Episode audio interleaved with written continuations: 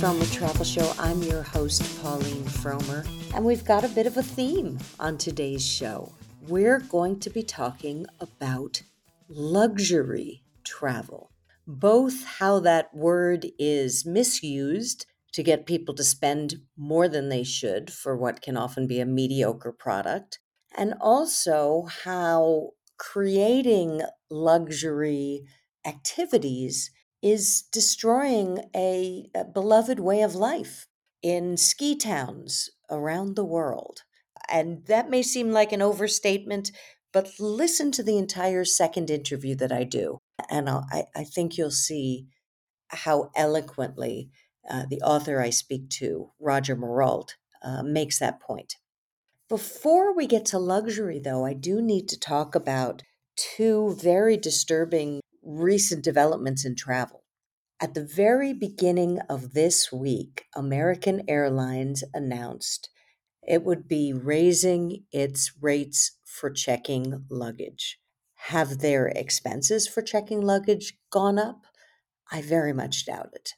But of course, this set off an avalanche, and now JetBlue is also going to be raising its rates on luggage. And my guess is that's just the beginning. Uh, we will see this across the industry because usually when one of the airlines makes this type of move, they all follow. But this is less disturbing than the other announcement that American Airlines made. It said, and it didn't give many details, but it said that it was going to be punishing those travelers that booked through third party sites by not allowing them to get loyalty points for the flights booked through those third party sites. They haven't yet detailed which third party sites this is going to apply to. But if this becomes a thing, suddenly the travel search engines that have become standard uh, in many travelers' toolkits may become obsolete because you know you're not going to want to if you're a points gatherer and many people are and we could talk for a, a, whole hour on whether or not that's a good idea. I mean i know a lot of people who do travel for free using those points. I know others who say that it's a pyramid scheme and that there are just too many points out there floating in the universe for everybody to get the benefit of them.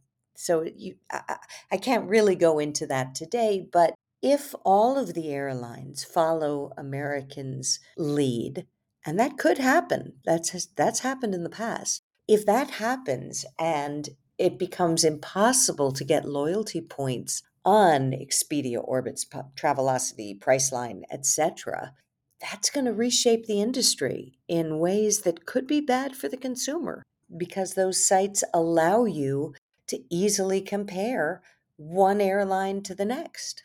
And if the financial underpinning of what they're doing disappears, they could disappear. And then it'll become much harder for travelers to find the, the lowest prices. Now, that's apocalyptic. Uh, I, I'm hoping it doesn't go that far or it doesn't go that far that fast, but we will see.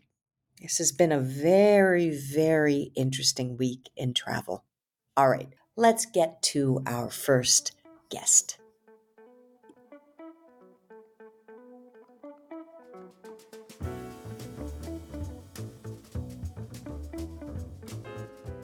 Nobody likes to feel like they've been suckered or conned when they buy a travel product. But that's happening more and more to those who are looking for luxury goods in the travel space. My next guest is Amy Tara Koch. She wrote a terrific article in the Telegraph. It's called How Luxury Lost Its Meaning. Hey, Amy, thank you so much for appearing on the Frommer Travel Show.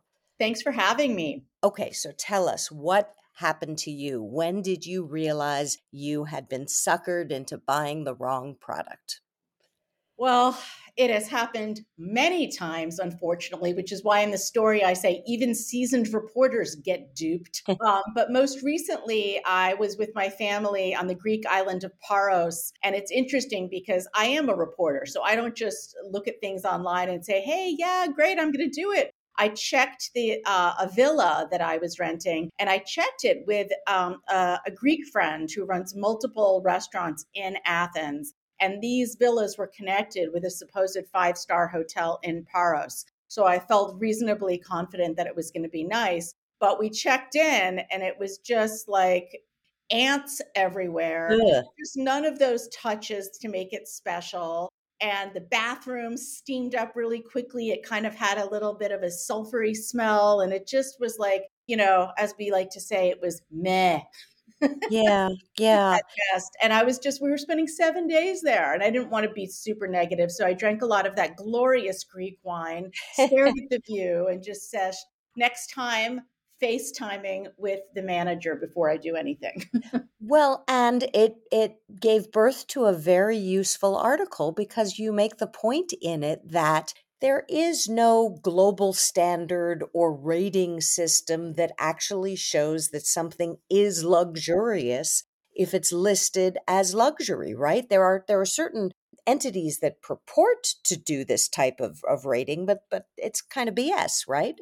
Yeah, unfortunately, I mean, everyone I'm sure could relate when they're looking, even when you're going in your Uber or you're walking around, you see things luxury condo rental, luxury water, luxury dog food. And and um, you know the term is just tossed around very loosely. And what I say in the article is when you purchase a Dior bag or a Rolex watch, for example, you know what you're in for because the brands have represented high quality for decades. But luxury travel doesn't come with any kind of authenticity. There are various star systems and there are ratings companies that that writers go to for data points but they are really using for their research they're using room rates not right. quality so it's yeah. a very different thing well i write frommer's new york city and because prices here are so cuckoo crazy yeah. There are hotel rooms that cost $900 a night in high season that in low season are 129 a night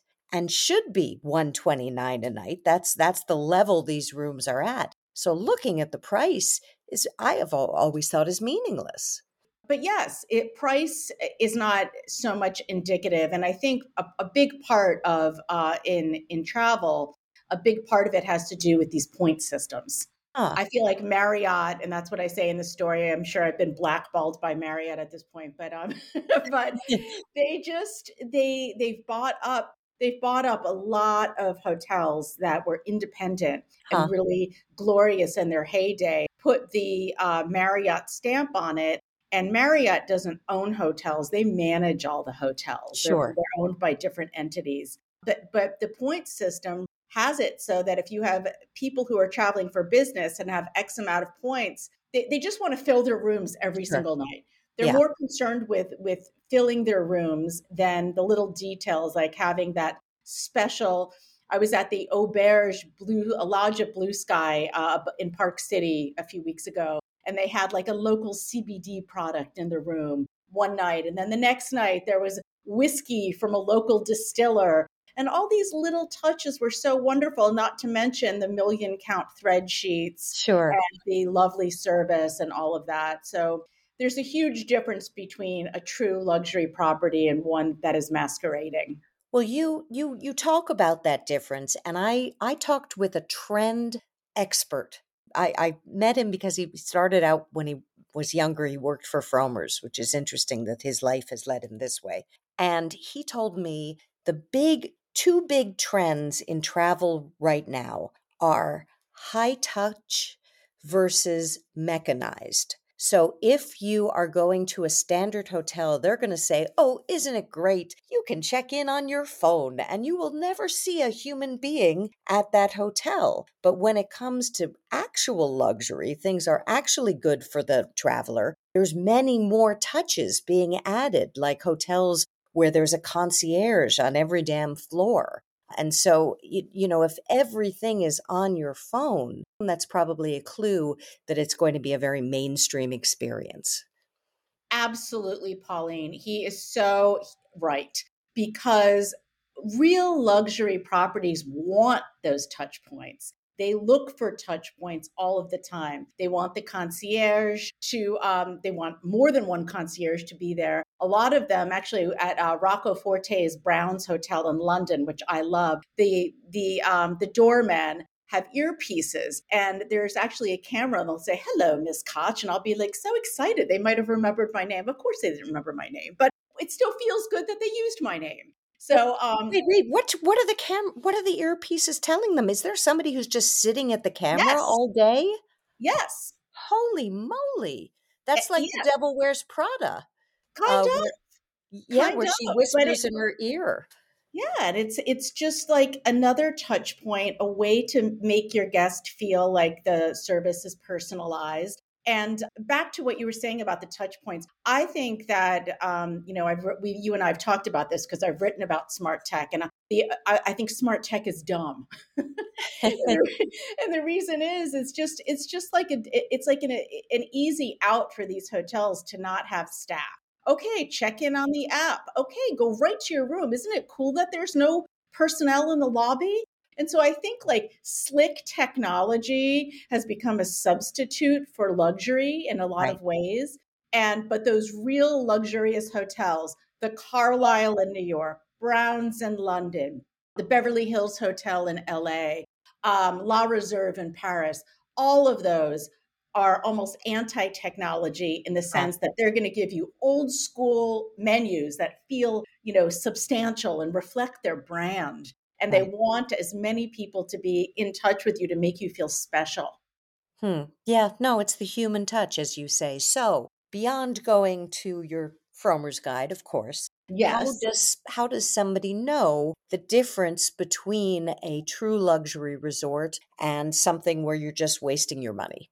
Well, I mean, I don't think personally, I don't think that you can trust uh, things like Yelp. I don't mean to point my finger specifically specifically no. at them, but I, I think you really have to check. You have to check photos. You have to check social media. You have to get word of mouth.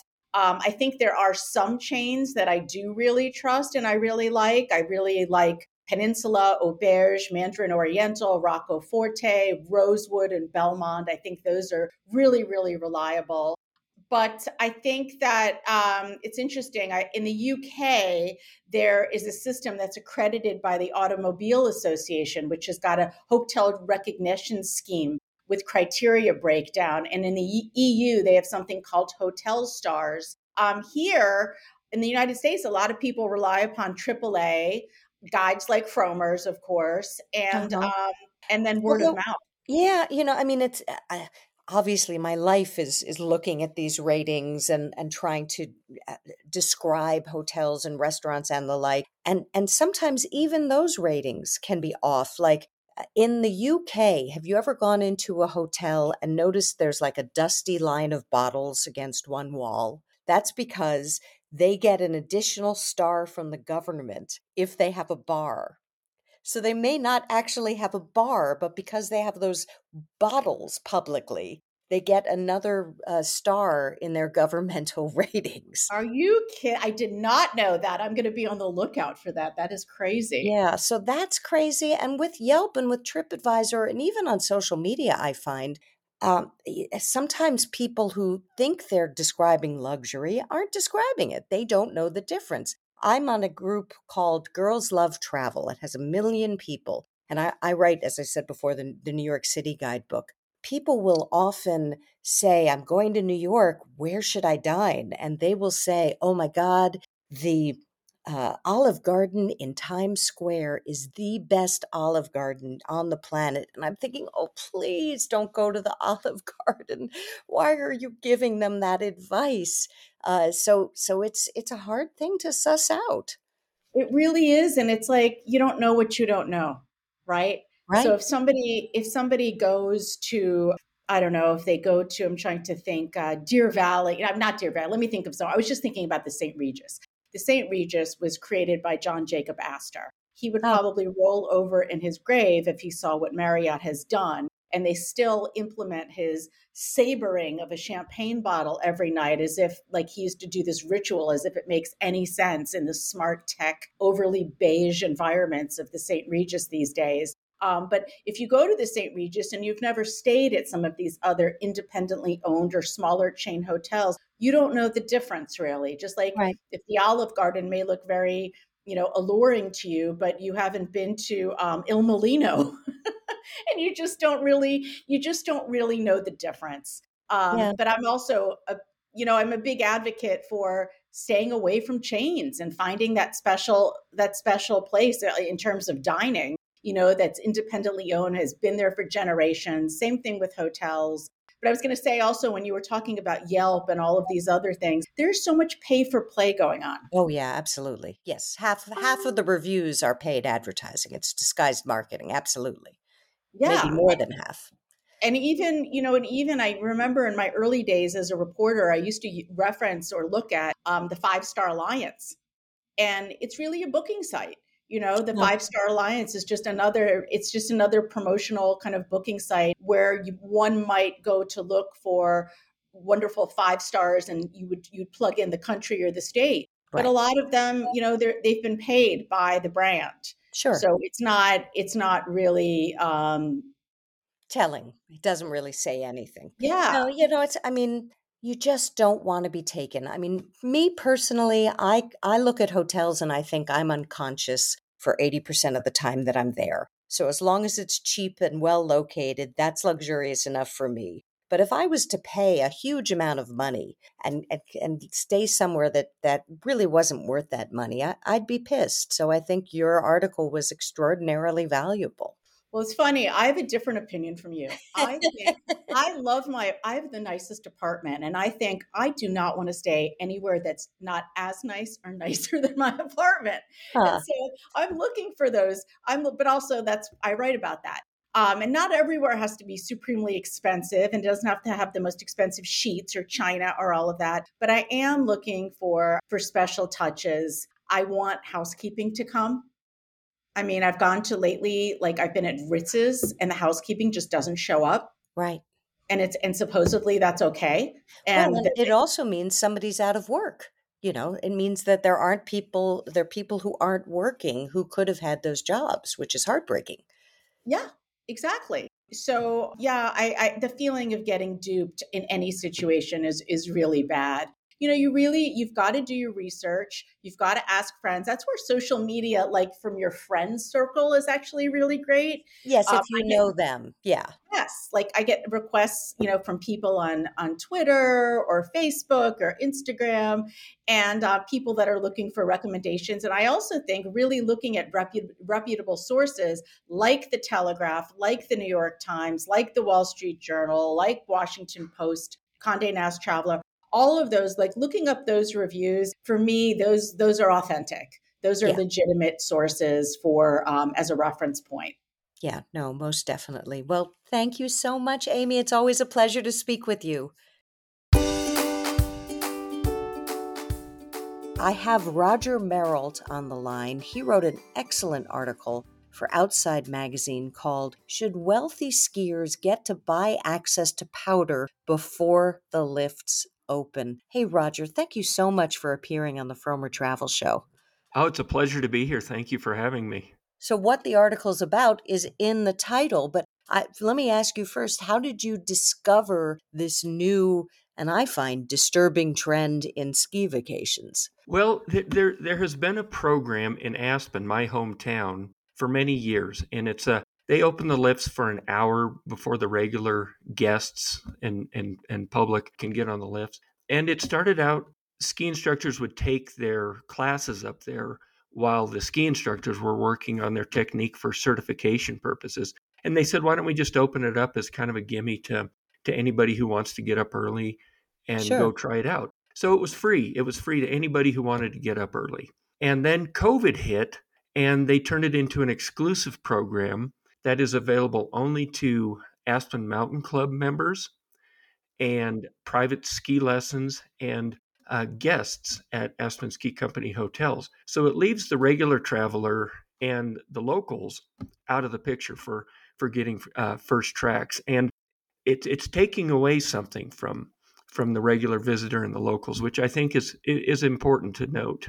Yeah. Well, I, I'm not a skier, So tell me, why is it so appealing to be the first person on the mountain?